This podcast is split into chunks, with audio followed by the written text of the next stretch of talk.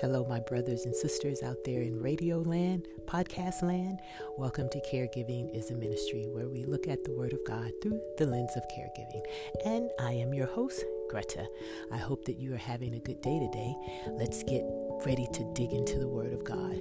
We are still on the second fruit of the Spirit, joy. Today's scripture comes from Hebrews, the 12th chapter, verses 1 through 3. And of course, we're going to start with the New American Standard Bible. And it reads Therefore, since we also have such a great cloud of witnesses surrounding us, let us rid ourselves of every obstacle and the sin which so easily entangles us, and let us run with endurance the race that is set before us, looking only to Jesus, the originator and perfecter of our faith, who for the joy set before him endured the cross, despising the shame, and has sat down at the right hand of the throne of God. For consider him who has endured such hostilities by sinners against himself, so that you will not grow weary and lose heart. Now we'll look at that same scripture through the New Living Translation, and it reads All these many people who have had faith in God are around us like a cloud. Let us put everything out of our lives that keeps us from doing what we should let us keep running the race that God has planned for us. Let us keep looking to Jesus. Our faith comes from Him, and He is the one who makes it perfect. He did not give up when He had to suffer the shame and to die on the cross. He knew of the joy that would be His later. Now He is sitting at the right hand of God. Sinful men spoke words of hate against Him.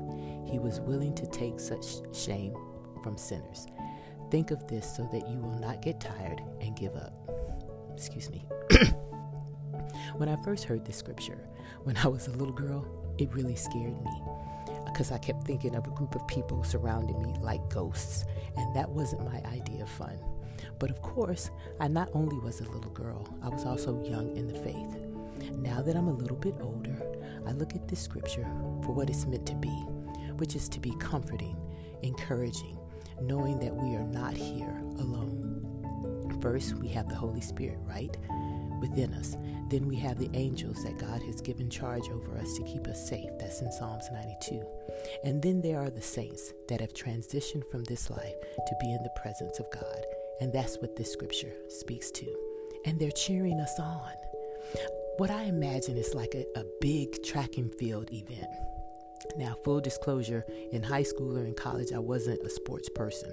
I'd go as a um, spectator, but I didn't play any sports in high school or anything like that. But I think of life as an event, and we're in an arena, and we're all running a relay race of some sort. Some of us are sprinters and just passing others by. And then there are those who have a consistent pace. I'd like to think that's me.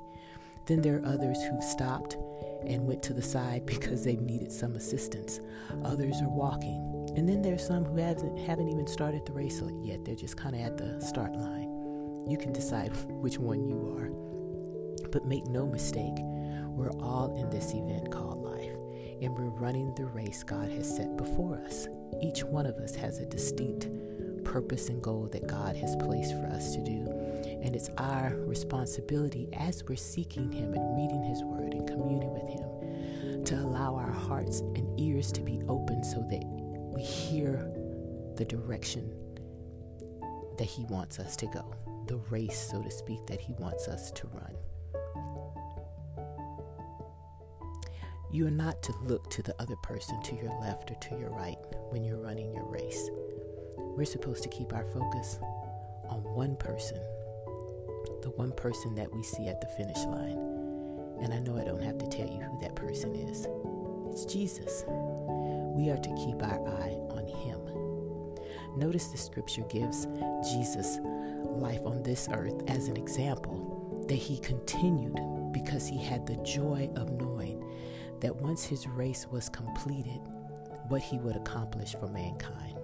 His death and resurrection allowed you and myself to be reconciled with the Almighty if we choose to do so, because it's our choice. But that was the joy that He kept His focus on. Our joy that we are to keep our focus on is seeing Him face to face. knowing that at the end of our race, we get to see him and get to hear, Well done, thy good and faithful servant.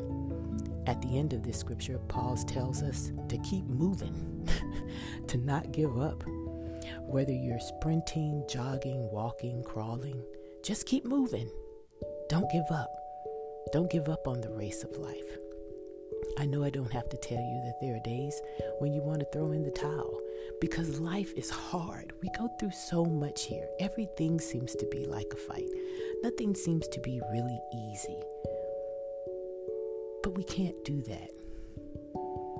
You know, there are days when I could get in my car and just drive as far away as I can, assume a different identity, and just try to start all over.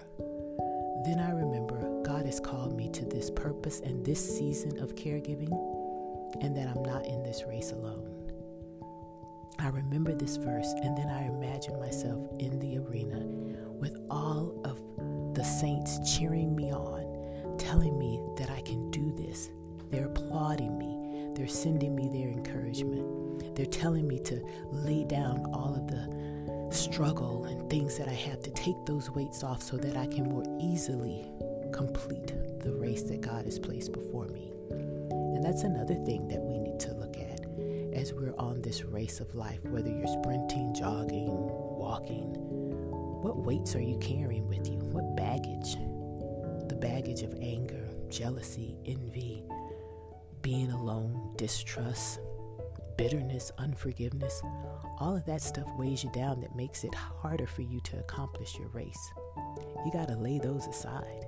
You got to give those to Jesus and allow Him to handle that. It makes your race a lot lighter and you'll enjoy the pace.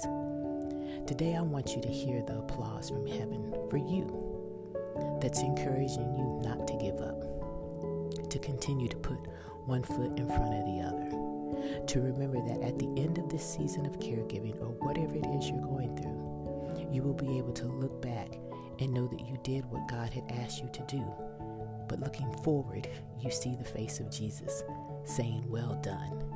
And that is what brings us joy. Hearts and minds clear? Let's play. Pray.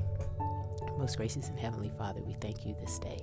We thank you that we are not alone, that as you establish relationship with us, you ensure that we are constantly being surrounded by you, by people who love us, who can encourage us. Sometimes we have to listen real intently to hear their encouragement, but as we seek you, seek your will, pour our hearts into your word, help us to hear the applause from heaven. Yes, you said that in this world we would have trials and tribulations, but to take heart because you have overcome the world. Help us to realize that we can turn over those weights that ensnare us, that are weighing us down the hurt, the anger, the bitterness, the unforgiveness. We give that all to you today. The fear of the next step that we have to take. We give that all to you so that we can run the race that you've set before us with dignity, with grace, and with honor to you. Bless each and every person who's listening today. You know what they're going through. Help them to realize that they can complete the race that you've set before them and help them to hear the applause from heaven today. We love you. It is in the precious name of Jesus we pray. Amen. Hear the applause of heaven today and go and minister the act of caregiving in the name Jesus. Chat with you tomorrow.